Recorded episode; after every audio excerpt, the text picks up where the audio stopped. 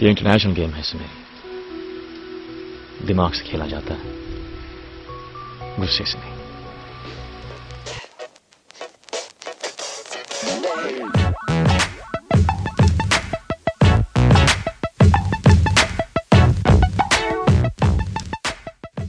Hello, everybody, and welcome to episode 97 of Hoop Darshan. Hoop Darshan. Episode number 97, Karan. We are inching slowly, slowly towards that century mark, we'll, where we'll be raising our bat, and, and a stadium full of 50,000 people will be cheering for us. Sure. Um, yeah, that's not happening, but we'll, we'll make something we'll make something interesting happen for episode 100. Um, 97, Karan. Do you know if there's been any uh, NBA jersey number 97 in history? I no, I have no clue. Is there jersey 97? Uh, that was a trick question because there no there is there is no jersey number 97. It's one of maybe seven or eight numbers that have never been used in, um, in NBA history.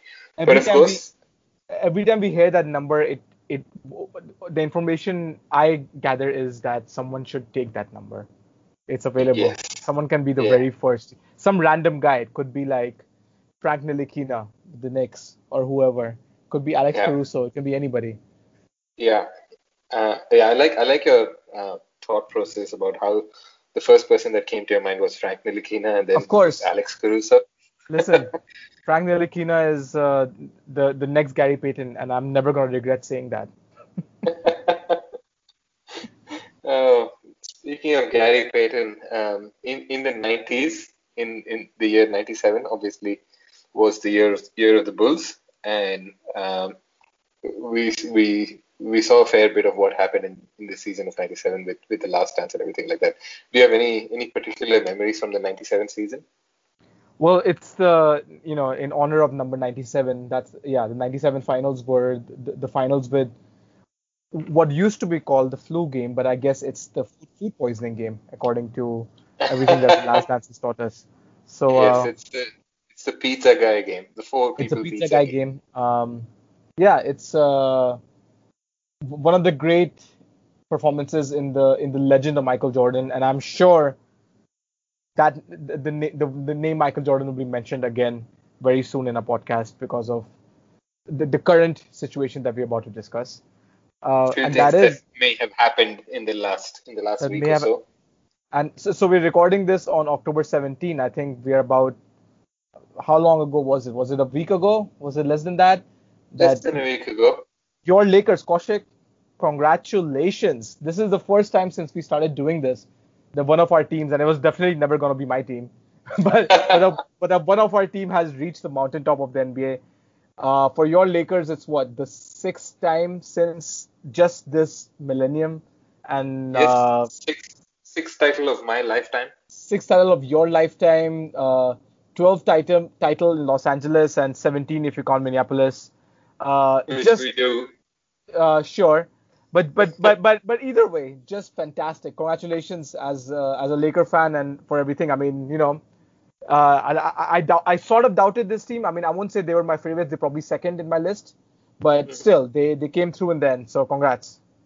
Yes, yes, absolutely. I I'm I'm actually wearing my um, Lakers 24 Kobe Bryant jersey from Awesome. uh, fr- from a fake fake market in Thailand that I bought many years ago uh, to commemorate this this event and, and the fact that we're recording the first ever Hoop Darshan as um, as a champion of one of us uh, one of our teams being champions and you you're right it was probably not going to be the Knicks.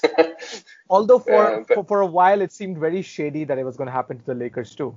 Uh, you Yes. know, un- until LeBron changed his mind. So so so I, I want to talk a lot more about this, but we have a special guest here, so I think it'd be fun to sort of bring him on and talk about all of this this stuff together. Um, Definitely. so Kaushik, our, our guest today is Vinod Muthukumar, who uh, he's sort of like the star of Mumbai slash Maharashtra basketball, and we actually recorded an episode with him about a month ago in great detail, but you know, sort of circumstances came between our way of pulling that one out. So we decided we'll bring him back because he has a special, uh, sort of special relationship with LeBron fandom, and I think it was just perfect to talk about it to him as a LeBron fan and talk to you as a Laker fan in in what is like a big moment for both. So um, we'll invite uh, Vinod straight away. Lakers. So I'm excited to have Mr. Vinod Muthukumar on Hoop Darshan. I was going to say back on Hoop Darshan because we actually had you on a month ago and we didn't come through with that episode. But we want to make up for it tonight uh, or today, wherever you are in the world. Uh, Vinod, welcome back or welcome to Hoop Darshan. How are you? Very good. Thank you, Karan. I think you were just trying to, uh, it's more like an audition that I gave the last time. That was a preseason game. That's true. That's a good way of putting it. And so these are the playoffs. Now, uh, before we get on, you know, uh, to, uh, to talk about the playoffs, uh, I just want to introduce Vinod again um, to our, to our listeners. As I said, he's sort of the star of basketball in Mumbai, Maharashtra, vice president of Sports Village Academies, and uh, I think you've been a basketball player, ref, and coach basically all your life. You know, you played every junior level in for, for Maharashtra in Mumbai. Um, and really, I mean, you've done so much for basketball in India. You know, you have been a regular commentator, you've been organizing events, and most recently, you've been uh, hosting a very entertaining uh, and uh, the first of its kind, the the Patel and Kumar NBA talk show. So, which by the way, you guys did your season finale just this week, and you had a couple of just stellar guests. You had uh, the Memphis, Memphis Grizzlies coach and most importantly for the Indian sort of angle, you had uh, Sonia Raman, the first uh, uh, female Indian descent coach in the NBA. So, uh, Vinod, I just have so many questions about that. But first of all, how was it wrapping up this first season of, uh, of Patel and Kumar? It was amazing, actually.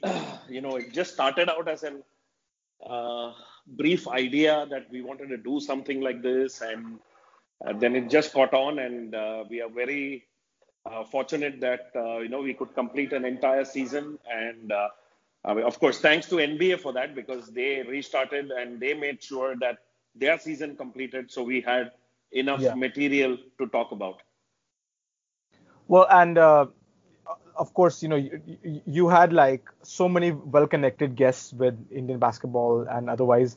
But I want to talk about your, the most recent guest that was just this week. By the way, you guys can watch all of these, uh, all the episodes on YouTube, right, on the Eklavya's channel?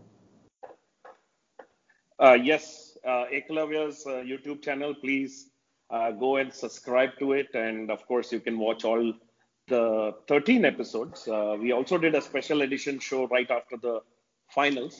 Yeah. And of course, as you mentioned, the most exciting show was the finale, the season finale with uh, Coach Taylor Jenkins and Sonia Raman, who is also now in the Memphis Grizzlies, uh, you know, uh, uh, coaching staff as the first, you know, female coach of Indian origin, and it's indeed a great pride for Indians, especially because Indian women, especially getting onto a, a NBA team as a, a, coach, I mean, it's phenomenal. Yeah, so I mean, she has such an interesting backstory. Like like I think she came from more of uh, an analytic sort of background, if I'm not if I'm not mistaken. Actually, and, she was a, a, a legal. Uh, pro, I oh, mean, wow. She actually graduated as a uh, you know legal uh, professional, uh, and then I mean uh, she just turned around her career and uh, went on to become a coach in the college level, and I think she's like the winningest coach of the MIT basketball women's basketball team. Uh, that's uh, the Massachusetts Institute of Technology. I know it's well known for academics, but they do have a really good basketball team as well. See, people like her make all the other Indians look bad because you know all our parents tell us like you you must be academic even though we love sports. And someone like her comes along, she's like, I'm gonna be in MIT and also be great at sports. Like it's just it makes it makes the rest of us who have to make these choices makes us all all our parents look at us like dekho beta, she can do it. You know, this is how I used to feel about Jeremy Lin. It's like he went to Harvard and he became an NBA player. It's like come on, come on, man, choose choose one of those things. well, I mean, some people are just uh, good at everything that they do, yeah. so they have that uh, Midas touch, you know. So, exactly.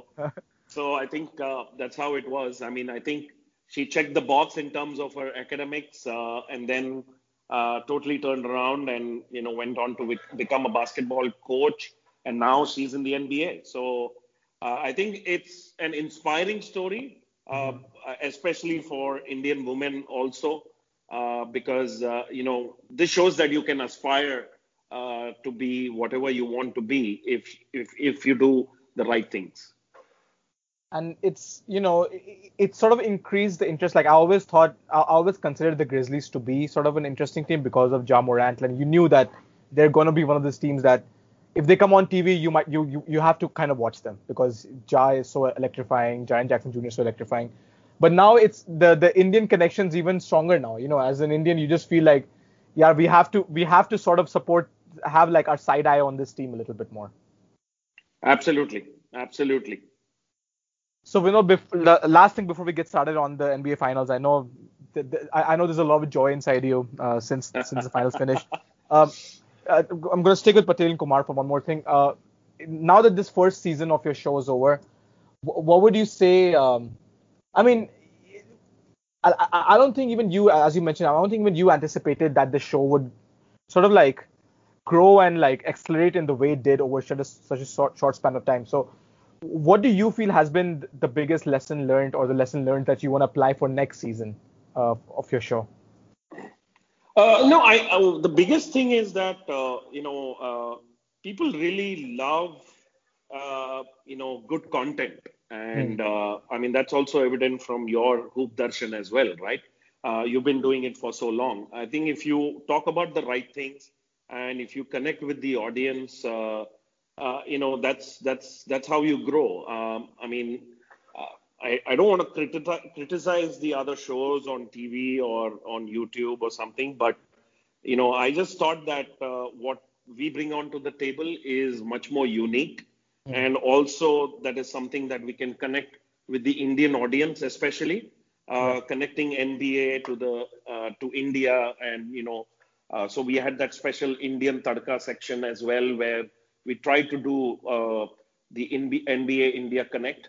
Uh, so that's that's pretty much like connecting with the audience, and uh, we had those chats going, and you know people coming in live, uh, commenting about the show. That's made it interactive. So I think that's uh, if, if, you're able to do that uh, and connect well with the audience, I think that's that's the most important thing.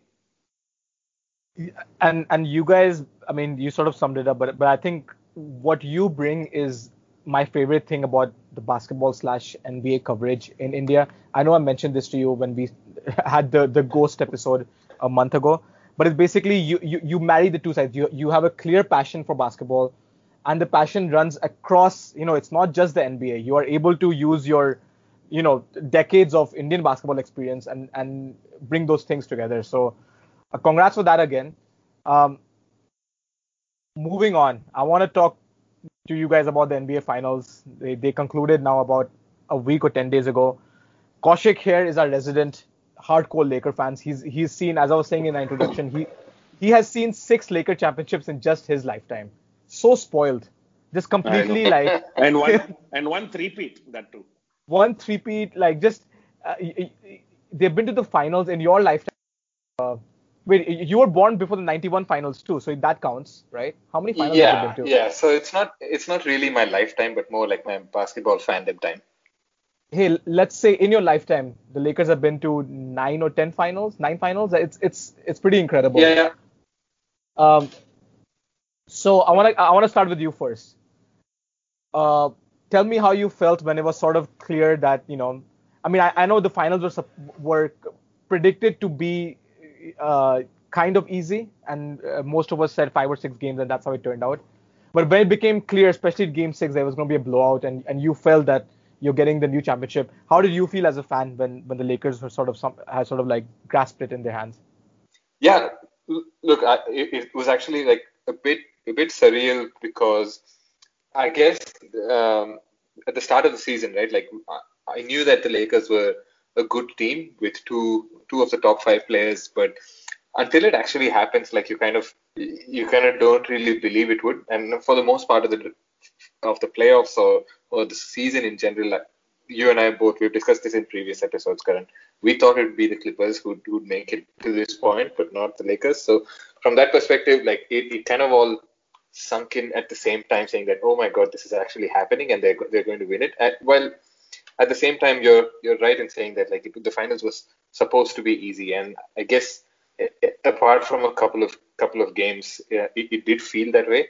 Uh, granted that I guess um, Dragic was off for a while, Bam looked a little bit off, so it, it was a bit anticlimactic in in the end, and probably ended the same way with with Game Six, the way uh, Lakers just came out all guns blazing, and it wasn't really a contest um, outside of the first few minutes. So it took a while for all of these feelings to sort of come together, but uh, yeah, super super exciting when when you saw the likes of LeBron and Anthony Davis sort of get excited on the on the side uh, on the sidelines and they, they sort of went in and they stood next to the that big screen and uh, you know they they started having that grin of of being champions on them that's when i guess like it it properly hit and like oh wow that's that's that's pretty amazing and uh, Kaushik, we spoke about this uh, last time right like as much as you were like you admired this team you mentioned that you felt a little bit of a disconnect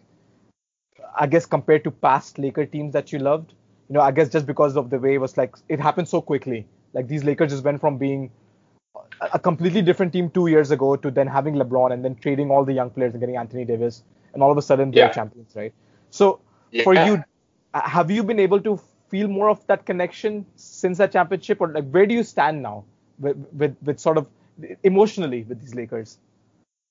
I think like it would be fair to say that this is my sixth sixth most favorite champions. but, so spoiled. But that's that's definitely spoiled, right? Um, but at the same time, like I think I think a lot lot of what I said last time sort of still holds true. I think the fact that uh, it, it it it wasn't necessarily the fact that they became from like nothing to really good real fast. I think that's something that the Lakers have sort of believed in that they don't necessarily rebuild, they just reload and then they, they go from there. Um, so it wasn't that, and I, I had some time to process all of these feelings, right? And it wasn't necessarily the fact that uh, I guess like I, I, have been a massive Kobe fanboy throughout throughout my life, so it wasn't necessarily the fact that you know it's LeBron and uh, that same level of connect necessarily isn't isn't around. But I think the biggest biggest problem with the, this one being ranked number six compared to the others is just that it was just a really strange playoffs. Like there was no there was no home games for the first. Uh, so the, all that amazing LA atmosphere that you see during the playoffs that didn't exist. And secondly, it didn't really feel like there was a massive series that you have to sort of get over to win a yeah. title. Like typically, every every title run has that like one moment where you feel like maybe it's not going to happen, and then like it, it takes some heroic effort or like some super special moment. I guess the closest we came to it was the Anthony Davis buzzer beater. Outside of that, like they, there wasn't necessarily like a, a single moment there. So maybe it was a combination of that and the fact that like there wasn't really a home crowd or there wasn't really that typical playoffs atmosphere that we're all used to. But um, it, it, it still it still counts the same. Um, it is it is the sixth title in, in my basketball fandom. It is the 17th title for the Lakers. I'm not going to let you take anything away from the Minneapolis titles, uh.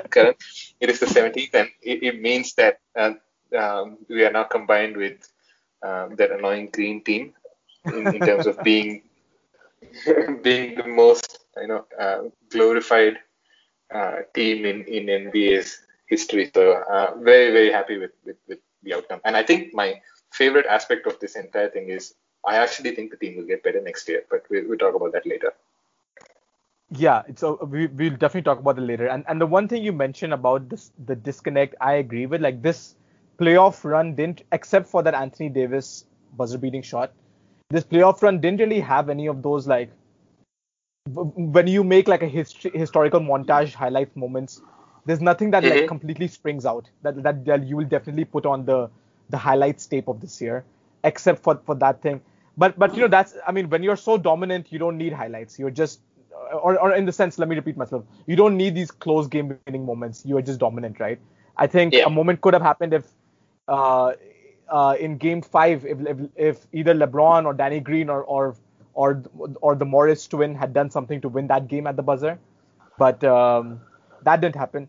Vinod, I'm gonna turn this to you. Uh, like I want to hear your LeBron fandom story a little bit you mentioned this in the last episode, and we didn't. You know, I guess it, bears repeating now.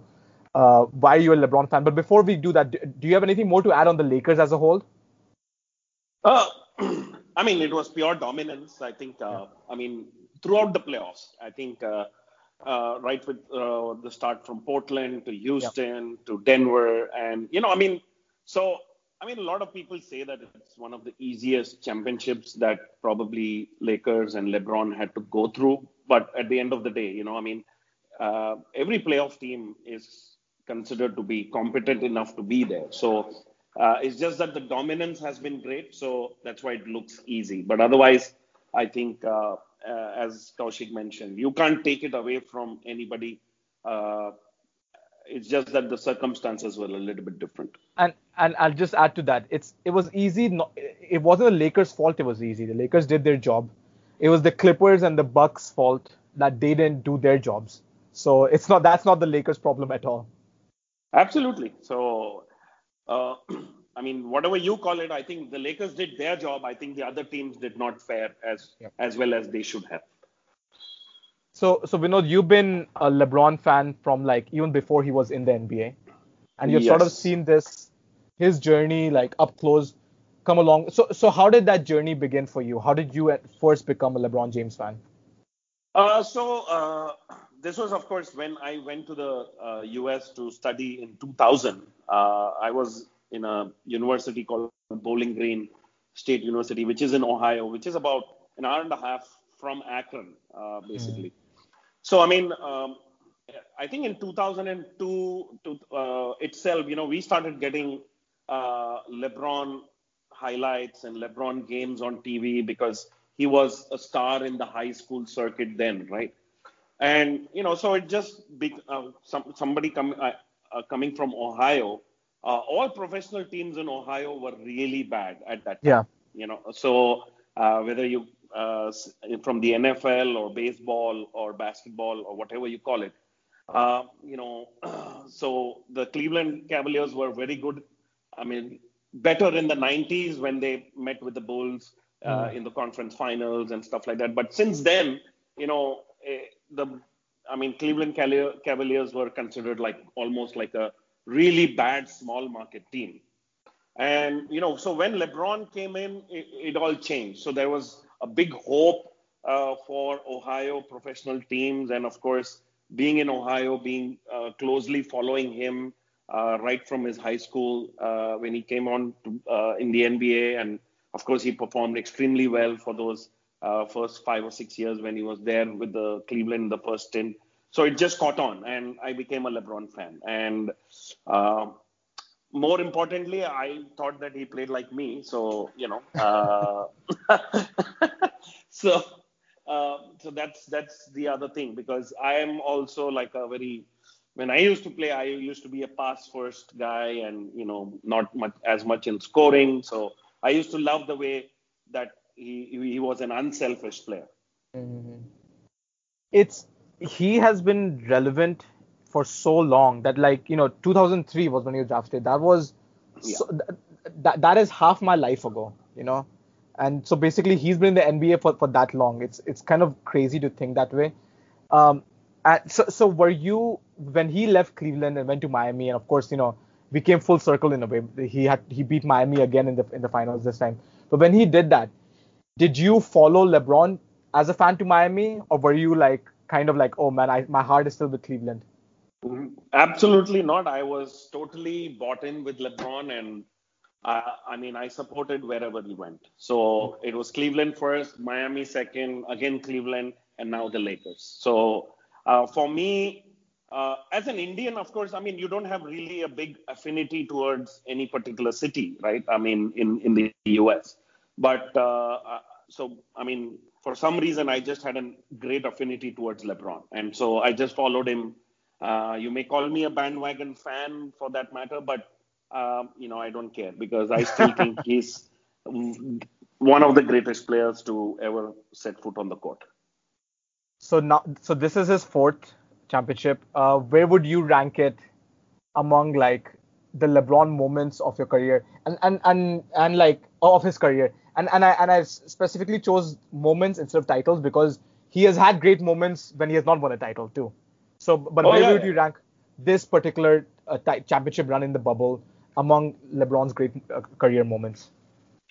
I think, see, I mean, uh, his first title would definitely be one of the best moments, right? I mean, um, when he won it in 2012 with the Miami Heat, uh, because I mean, he they were expected to roll through Dallas Mavericks in 2011, and he had a very bad finals, and he was critici- criticized, you know, to no end, and you know, uh, so I think that first title still ranks like number one for me. Uh, number two would definitely be the 3-1 comeback, you know, because I don't think it can be achieved uh, at all. You know, I I think it's really uh, impossible to do that, and uh, so I think this one would be like third third rank, I would say. You know, uh, moment as such because I think more importantly because everybody had considered him to be a washed up king you know especially after his injury last season um, the lakers couldn't qualify again for the playoffs because there was high hopes they did really start out well last season you know in the first phase but since his injury it was all downfall again and people thought oh no. I mean it's it's like history repeating itself for the last uh, six or seven years where we have never been in the playoffs. And uh, so this time it was you know just amazing to see him win uh, that championship uh, especially uh, i mean since both the teams actually miami heat and the lakers both uh, never i mean did not play in the playoffs even last season. So Mm, yeah. come from that position to win the title is something amazing And I mean that credit for that obviously LeBron's been healthy, but and we'll get to him. So much credit for that goes to Anthony Davis. Like that guy came in and just completely made this a defensive super team. You know. Uh, before we talk about him though, I want, I want to stick with LeBron a bit. Um, and so so one of the things that I that I that I knew was going to happen, and and when it happened, I found it very annoying. Was that whole every game LeBron wins or loses in the playoffs, especially in the finals, became a conversation on greatest of all time. Like every like it the, the weight of every single thing he was doing was almost like a reflection on that. And I think, you know, when the conversation ended, there's some people who will stick on one side, some people will stick for me on the other side. Like me, for example, I still think it's it's Michael Jordan. But but what the conversation is doing is that it's sort of taking away from LeBron's actual greatness. Like instead of we talking about what he has done the last 17 years, we are always comparing him to Michael Jordan for every single step of the way. Every single game, we are like, and by the way, when I say we, I include myself also. You know, we're always saying, oh, but but Jordan had done this instead, or Jordan had done this instead. I think I want to pretend for a moment that there was no Michael Jordan, and let's just appreciate what LeBron has done. You know, 17 years. Uh, this is his. This was his 10th finals, and I think uh, ninth in 10 years, four championships. Uh, he's going to shatter every single playoff statistical record, Um and of course, he's going to shatter most of the regular season scoring records, uh, scoring and other other records. Like just the body of work that he's done, and at, at this age to continue doing it, it definitely deserves our respect, whether or not you know we are Jordan fans or not. I think what he's done is completely incredible. Absolutely. See, my biggest problem with a lot of the people is that uh, everybody tries to convince, you know, uh, each other uh, in terms of whether you like uh, whether you like LeBron or whether you like Michael Jordan. I mean, why can't it be just a personal choice like instead of uh, trying to argue the fact that one is better than the other? Because uh, as a fa- basketball fan, I'm just lucky to have seen you know, the prime years of Michael Jordan uh, in the 90s. And I'm lucky to see LeBron uh, for the last 17 years. And that's how uh, I, I need to basically sum it up. You know, I'm not, I don't want to go out there to tell you, Karan, that, you know, hey, I mean, why is Michael Jordan your favorite? You know, LeBron has done A, B, and C. I, I don't think that's the case because I feel, Mike, I mean, for me, LeBron is the greatest player, but that's fine, right? I mean, I could have my choice and you could have your choice. So I, I hate people when they come at your face and say, you know, this person is better than this person, because at the end of the day, I, I, I look at it in just two sense. I mean, Michael Jordan was the first. I think, uh, you know, any player that comes into the NBA, he will always be compared to Michael Jordan because he was the trendsetter, and you know, it's very hard to remove from uh, somebody from that pedestal. And uh, you know, LeBron is just following him, and LeBron also has claimed that he, you know, he uh, uh, Michael Jordan has been an idol for him as well, and that's the reason he wears the 23 uh, number jersey. So just let it be. I mean, both are playing extreme. They both played extremely great basketball, and as a basketball fan, what else uh, you know you can expect from these players? Uh, what do you feel has been sort of, you know, if, if you sort of look at it neutrally, not, not as a Laker fan, but just as someone who's watched LeBron's career over, you know, uh, sort of come through over the last 17 years. How would you describe just like the emotion of watching his ups and downs, and they've been mostly ups uh, over your basketball watching life? Yeah, yeah you, you, you, I think you hit the nail on the head there. It's been mostly ups, right? And the thing is, with LeBron, he's had such a, an amazing run of consistency that when you compare this to the greatest of all time debate, right? Like, if, when you think about Michael Jordan's career, it's gone, it's gone up and up and up and up to an extent where he got the first three-peat, then he took some time away from it, then he came back, and there was another three-peat, and then like let's just forget about the Wizards era, and it, it, the thing just ended. The thing just ended, right? So it felt like a constant climb towards the top. Whereas with LeBron, the thing that works fundamentally against him, I think, is the fact that he he hit like a like a peak when he, I, guess, like when he won his first title with Miami, and it's been relatively at that peak ever since. So it's like it's a different kind of trajectory, but mm. it's also like sustained dominance at such a high level. Uh, but I think like as as people who are looking for narratives in this um, in this goat comparison or trying to yeah. put one against another, you you look for those kind of um, the peak moments more than anything else. So from that perspective, I think LeBron's he's already fighting a difficult fight that like he, he's chasing after Michael Jordan's ghost, which is which is just difficult to do, right? Like there was there was no unanimous goat um, in in terms of media talk before Jordan sort of came about. Yes, people spoke about Bill Russell, people spoke about uh, Kareem, people spoke about Magic and Bird and stuff like that, but for some reason, like the 6-0 mythical record and the fact that everything just looked like one level above the previous one meant that Michael Jordan was planted as the GOAT and will probably remain there until you know there's there's no fans who remember watching him anymore. So, uh, having said that, I think you and I we've, we've always discussed this as well. There's there's always a uh, a feeling from fans that like they want to believe that the person that they followed is is the greatest of all time. Like it's it's kind of tribal in that in that nature that you want to feel like you belong to something that was the greatest of all time. So there's there's that as well when you think about who's debating against whom. So all that said and done, like I think Vinod put it perfectly by saying that it is it is subjective at the end of the uh, at the end of the day, and no matter what you say, that you know it should be objective and there can only be one greatest of all time. Um, there's just way too many parameters, and um, yeah, look, the the key thing is like for people who've seen both both these guys, we've seen two incredible all-time careers in our lifetime, and as, as fans of basketball, like I, I don't think you could you could ask for much more.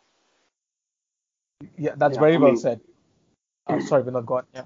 Yeah, I just wanted to add. I mean, you know, I mean, uh, it's like I mean, the greatest seven years of basketball is from like 91 to 98, uh, because I mean, it was pure dominance by one single person, right? And uh, in the modern era in NBA basketball, you have seen maybe three three peats, and two of them are by Michael Jordan. You know, so it, it's just very hard to win three finals uh, in in the NBA. I mean, it's it's it's um, people don't realize how tough it is. So so yeah, I mean, Jordan was those great those seven or eight years, and then it's just been more consistent performances by LeBron over the last 17 years. So that I mean, that's the only thing that you can sum up in terms of you know a different comparison between these two players. So yeah, I think one one other thing that I heard on Zach Lowe's podcast. I don't know if you if you guys have heard it yet, but the the one thing that probably will will make Michael Jordan sit there higher to most people is the fact that he kind of never never looked human. He looked like a like a mythical yeah. god figure that that somehow would always go on to win, right? Whereas with LeBron, like he's had in in the most relative of senses. Like he's had a moment like losing to to Dirk's Mavericks, or he's had a moment where like he just happened to be in the same time frame as like a as a fluke super team in um, in, in Golden State, where like in, in any other year, like they would not have been able to get Kevin Durant, and that team would have just not been possible. So there's there's moments like it where it felt like things have a either been out of his control or like he's actually had a weak moment where he he didn't look like he he could be you know that that mythical creature. So I think from that perspective, like if you if you can't look past that Mavericks loss failure of LeBron, like you could never you could never like see yourself putting him at, at the same level as Michael Jordan. But um, yeah, the, the, the parameters are different. There's just just I, I'm much more uh, of the opinion that like let's just let's just enjoy LeBron for what he is, and we'll when LeBron's career is over, then we can spend time uh, debating this stuff. But for the for, for the moment, like the fact that he's he's made his tenth finals, um, and he's made it in an era where there's there's not like eight teams and everyone played for the Celtics. Uh, mm-hmm. It's it, it's something absolutely special, and you're, you're right, Karan, that that that stuff gets taken for granted or kind of gets forgotten. And and I think you know he's doing it at, at, at such an advanced age. He's he's like as old as me, and I can you know barely do sprints without hurting my back. And here is this guy like in the finals again. So one of the other things we definitely need to give credit to is that as great as he was, I, we have to compliment Anthony Davis for his his achievement in these playoffs this whole season, but these but especially in these playoffs and the finals.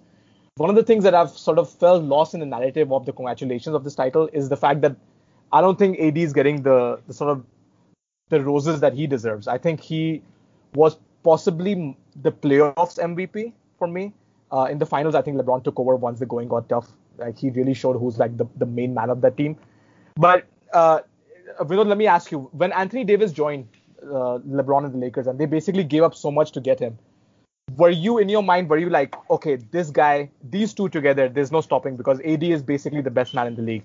Were you like confident from the the, the, the first say, or did, did they take AD some winning over your sort of your um, your your trust, I guess? Um, the day uh, Anthony Davis got drafted to the Lakers, you know, I just uh, told yeah. this this team this team is going to win the championship. So mm. it was as simple as that because um, it's just uh, extremely complimentary for LeBron to have a person like Anthony Davis. Uh, he's not a ball hogger. I mean, and he can play without the ball, and LeBron likes the ball. So it just complemented extremely well. And, you know, so eh, for me, it was like, you know, they're going to win a championship, multiple championships, hopefully.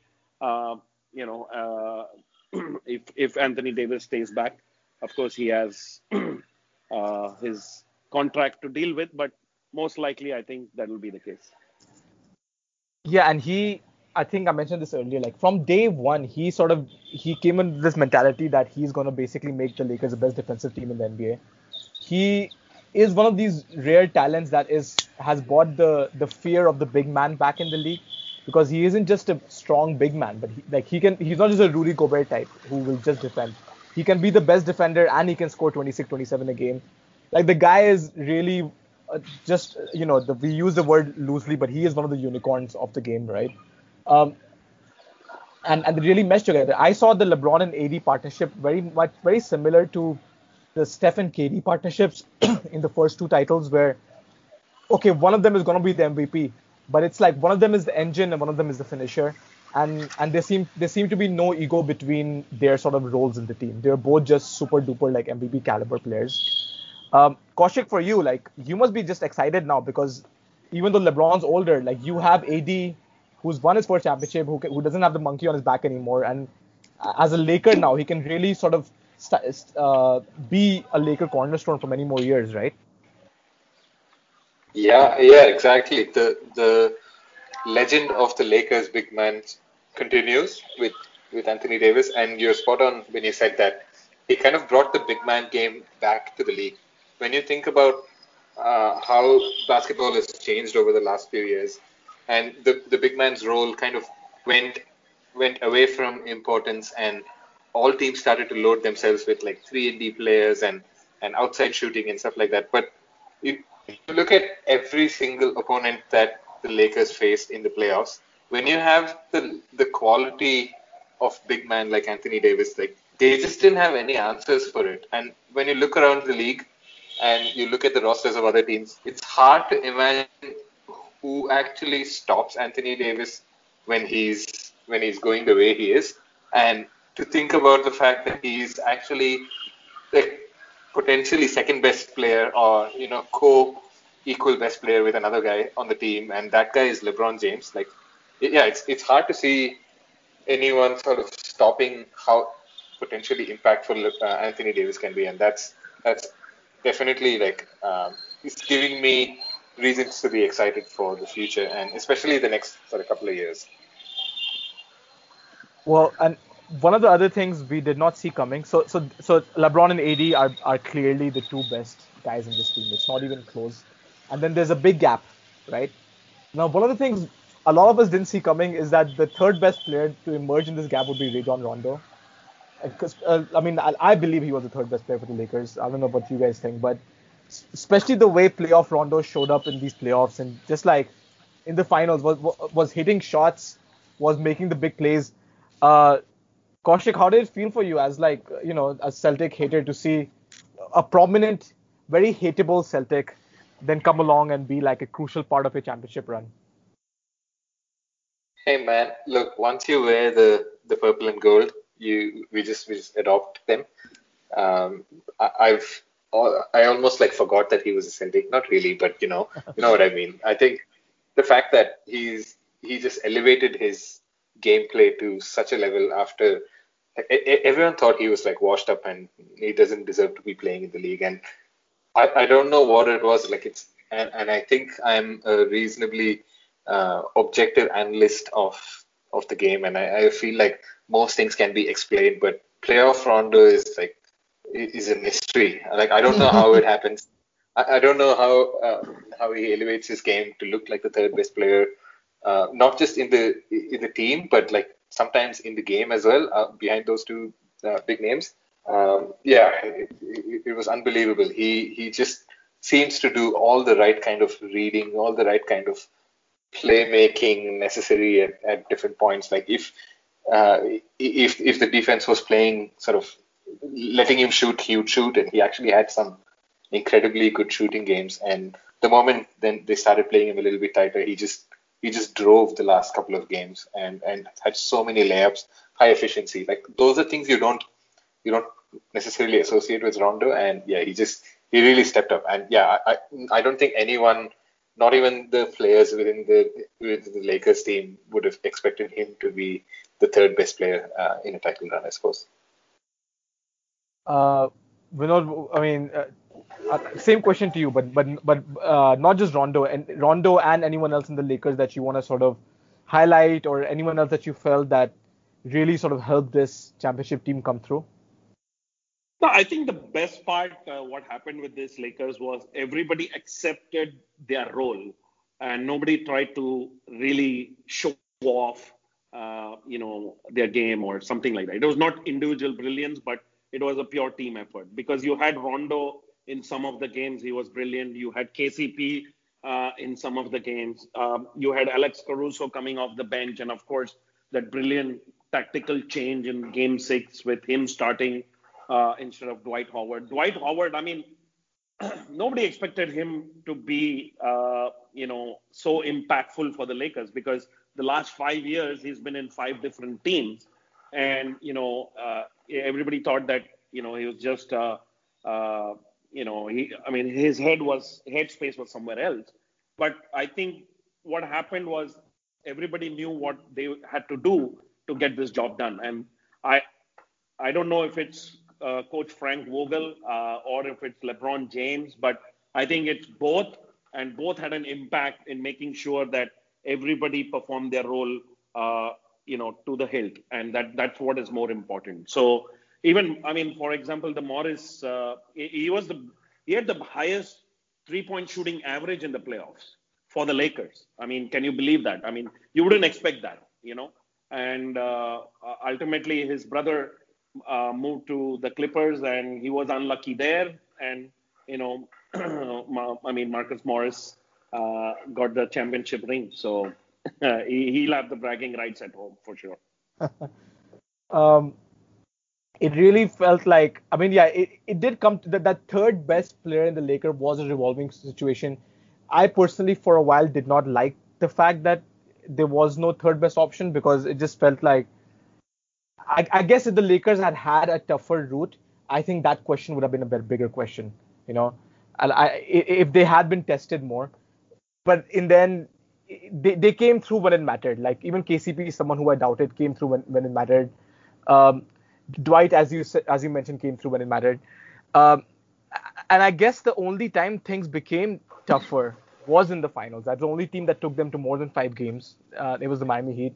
I want to shift from the Lakers to the Heat to to give um, much deserved respect to this team that really overachieved the season.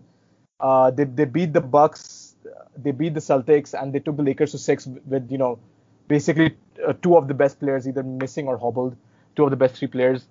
Um, Vinod, what was your opinion of watching this Heat team battle the way they did? Uh, and at any time, were you worried that they could actually upset the Lakers? I was never worried about the, I mean, the Heat beating the Lakers. I know they could take a couple of games. Uh, actually, initially, I had predicted a 4-2 series in any case, but after watching that first game of the series in the finals, I was like, oh, it's going to be 4-1. Uh, but you know they did get a second game off them. But you have to give credit to Erik Spoelstra uh, because he is a brilliant coach. And if you see throughout the playoffs, it's been a total team effort for the Heat. Uh, you had, uh, you know, eh, you know, Jae Crowder. I mean, averaging almost 20 points. You had Jimmy Butler averaging 20 points. You had Tyler Herro averaging about 18, 19 points. You had Duncan Robinson, who was averaging 18, 19 points. So, you know, you if you see the average performance, it was like it was not like a superstar performance by one single player or something like that. You had that in two games in the finals with Jimmy Butler, but if you from the first round to the conference finals, it was a total team effort for the Heat. And uh, you know so as nobody expected them to be there. And of course they were severely overmatched in terms of size. And uh, of course uh, Dragic and Bam, Adebayo uh, getting injured was just adding salt to the wounds there. But um, it would still have been tough for Miami Heat to pull through. Kaushik, same question to you. Like this, watching this Heat team, uh, how inspired were you by, by their journey and just like how, as Vinod mentioned, how they did it uh, almost by committee? Yes, J- Jimmy was super heroic in the finals, but in general, this was such like a deep, true team effort. Yeah, it's a it's a classic never say die team, right? Like they would just just not give up and let the Lakers earn every single point, every single victory that uh, that they did, and that's that's what you come to expect from a team that's made to the NBA Finals, right? And there's no there's no asterisks and stuff like that, but there's something about the bubble situation definitely worked towards Miami in, in their favor.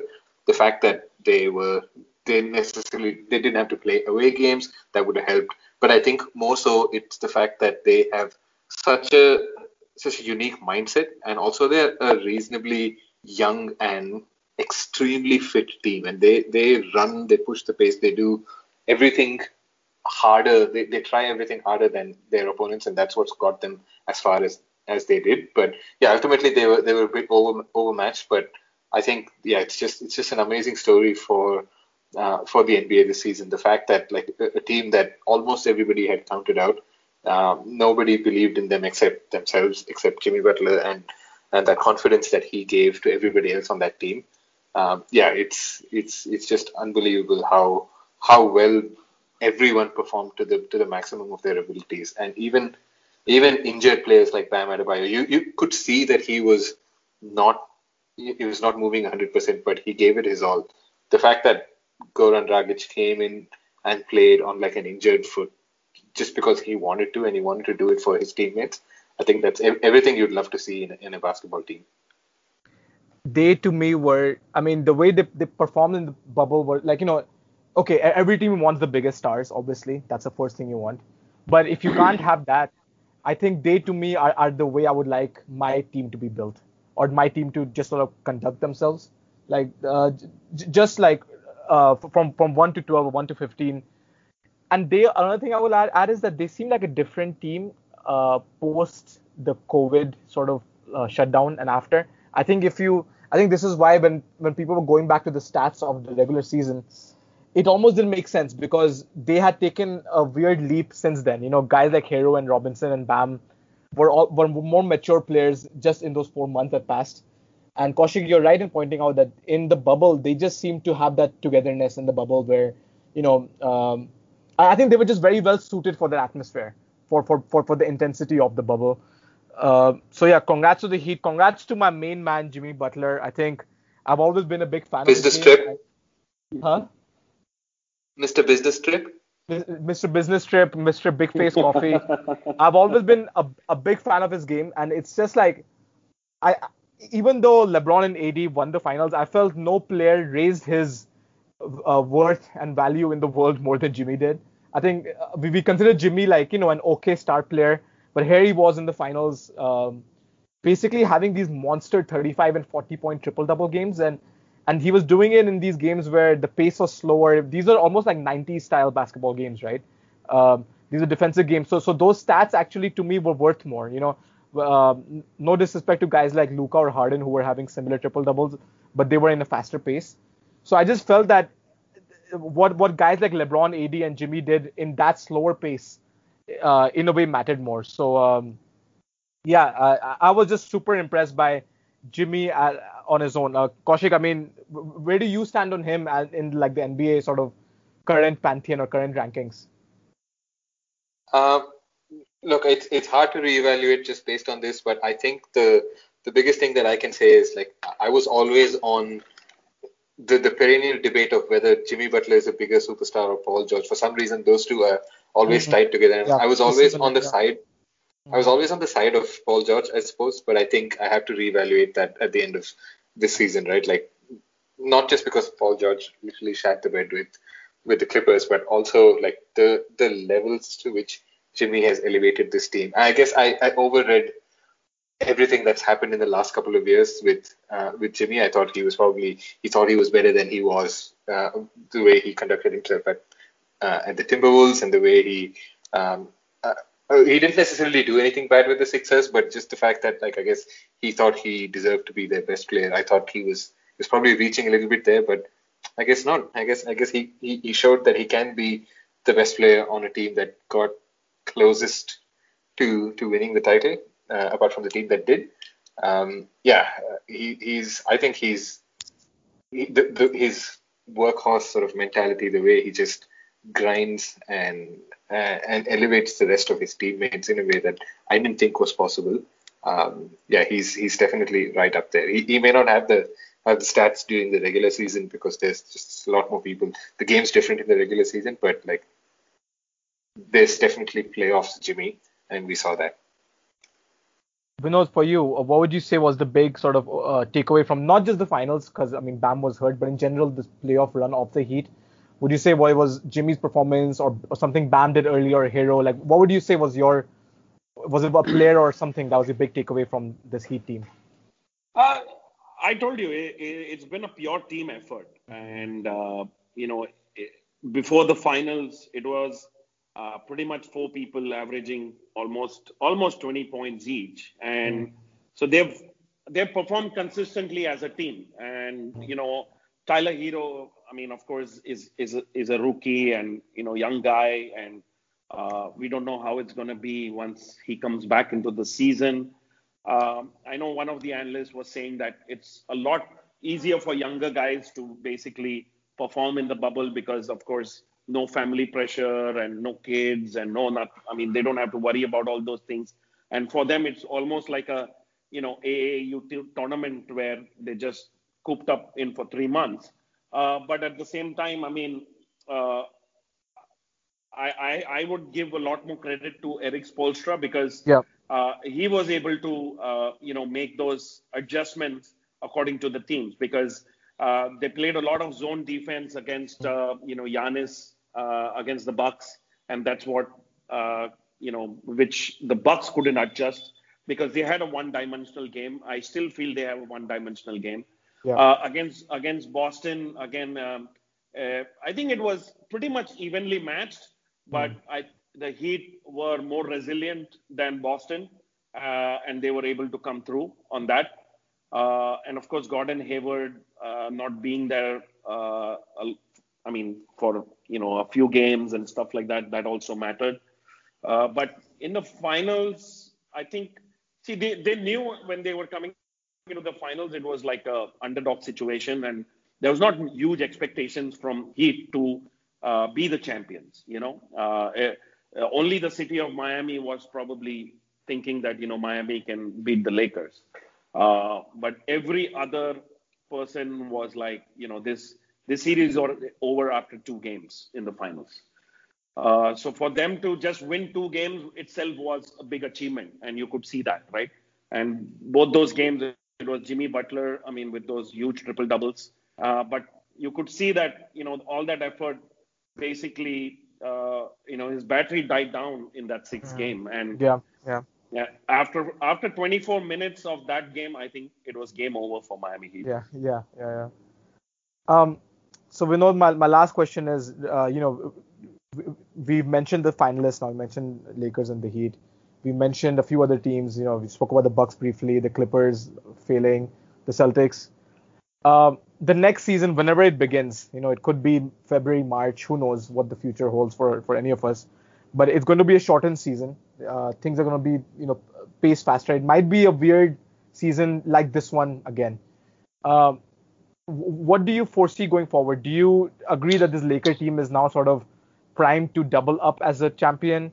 And if if if yes, who would you say are, are going to be like the closest challengers uh, look looking forward? You know, will it be an? I'm sure it won't be as smooth a ride again, but either way, who, who would you say will be the biggest challengers to this Laker time uh, Lakers uh, team going ahead? Uh, well, in the West, I think it's just two teams that pop up in my mind. It's going to be the Clippers. Uh, again, they have those two stars with them, and probably they'll come out one and a half. Uh, one and a half. Okay. I mean, uh, sorry, Paul. so, I mean, uh, hopefully they should come out a little bit more motivated and grounded, and you know, um, think that you know they they have to take the whole season uh, seriously rather than just waltzing through it. And of course, Golden State Warriors. I mean, they're going to be again com- coming back with uh, Steph, Clay, and Draymond Green, and of course they have the number two pick so we have to wait and watch whether they trade that for another star or uh, you know what they do with that. But Golden State would be um, you know right up there. And I think the East gets stronger as well with the Brooklyn Nets because KD and Kyrie are going to be back. Uh, so again, I think it's actually going to be difficult for a team like Heat unless they make any lineup changes. And Bucks also, if they need another star alongside Giannis, so I still have uh, a very good percentage uh, to the Lakers uh, because winning a championship always attracts, you know, those, uh, uh, hmm. you know, those older stars who are just a couple of years from retirement. They want to win a championship. Did you say uh, Chris Paul? I heard Chris Paul. That's all I heard. It's okay. going to be difficult to get. It's going to be difficult to get Chris Paul because that means you're pretty much uh, shift. I mean, uh, going to trade everyone on the bench, you know, um, yeah. and that doesn't make sense for me uh, getting Chris Paul. Uh, I would I would rather get somebody like a Bradley Beal who's a younger player and uh, you know pay the same amount of I mean money or something. But you can even get players like you know Gallinari and you know something like that and just uh, make the bench a little bit stronger. Uh, of course, uh, you know because uh, apart from I think Danny Green, um, LeBron and AD, I think pretty much everybody has either player options or they were on a one-year contract. Uh, so you pretty much, I think, will have to form a new bench kind of uh, thing. So, so but I, I with LeBron and AD there, I give them a higher percentage uh, of chances to win win the next championship as well. I think you hit the nail on the head. All they need are LeBron and AD secured, and if anything, the NBA history has taught us if you have that much star power, everything else comes together. Um, Kaushik, uh, what about you? Who would you feel are, are the teams you would, as a Laker fan, most, I won't say fear, but most worry about uh, for the next season? Yeah, I think I think uh, it'll probably be the Clippers or or the Warriors. I, I actually don't think any of the Eastern Conference teams will be the, at the same level. I don't think there'll be something uh, extremely you know mind blowing that happens with Milwaukee Bucks for them to realize that they have to put something around Giannis and in the way that they need to. So I, I, don't count them. I don't think the Celtics like they'll take a step forward, but I, I, still don't think they'll be good enough. And of course, I guess like Miami, something could happen. They could they could get they could make a move or two to make themselves uh, reappear in the finals. But I just don't see it in a way that I do with the Clippers and and Golden State. Everyone's sort of forgotten about Golden State, but they'll be back with a refreshed Steph Curry who hasn't played in a long time, Clay who hasn't played uh, in a long time. So all of the miles that they accrued on on their legs in their five continuous championship runs, or uh, yeah, I think it was five. I'm not 100% sure, but yeah. Uh, so five, all, all of five finals and three championships. Yeah. That's right. Um, so uh, they'll be they'll be rested. They'll be rested in the same way that LeBron was this year after having a, a playoff run off.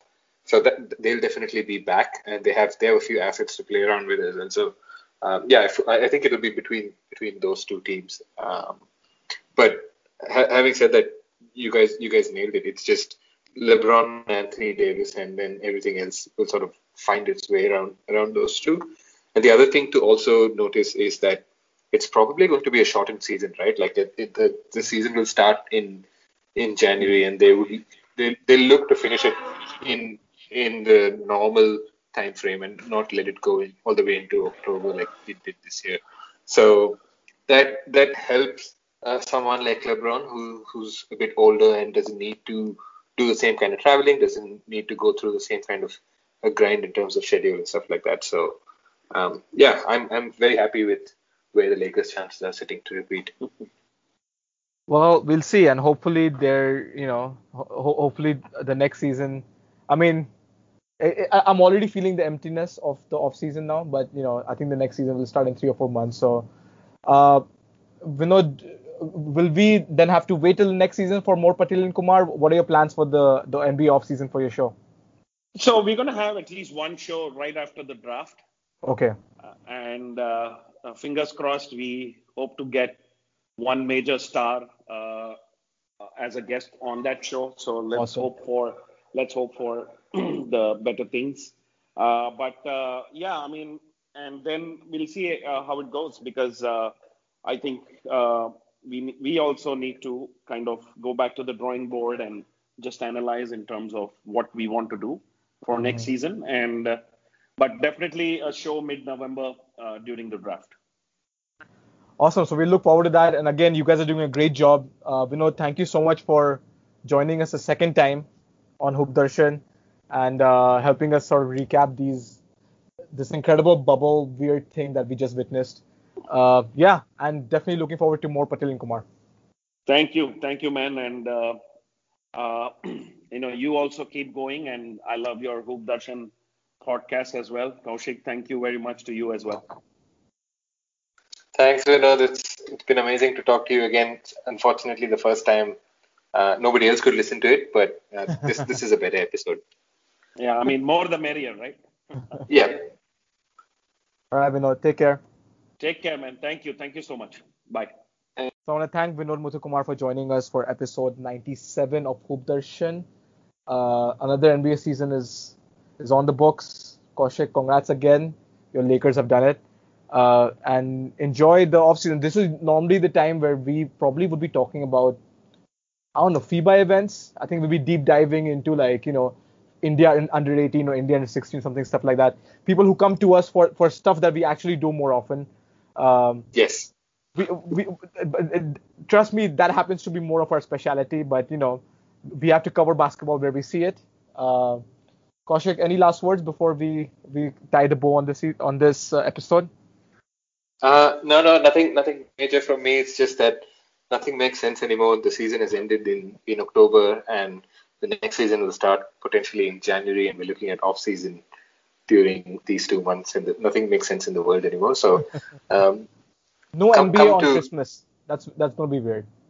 exactly, Yeah. exactly. Um, but we, we we still remain the same. We, we're still the same two idiots who love basketball way too much, who love butter chicken way too, too much. Um, and um, and Hoop Nation will continue to go strong. For sure. Uh, thank you everybody for joining in, and we'll be back with a new episode very soon. Until next time, hashtag India Basketball.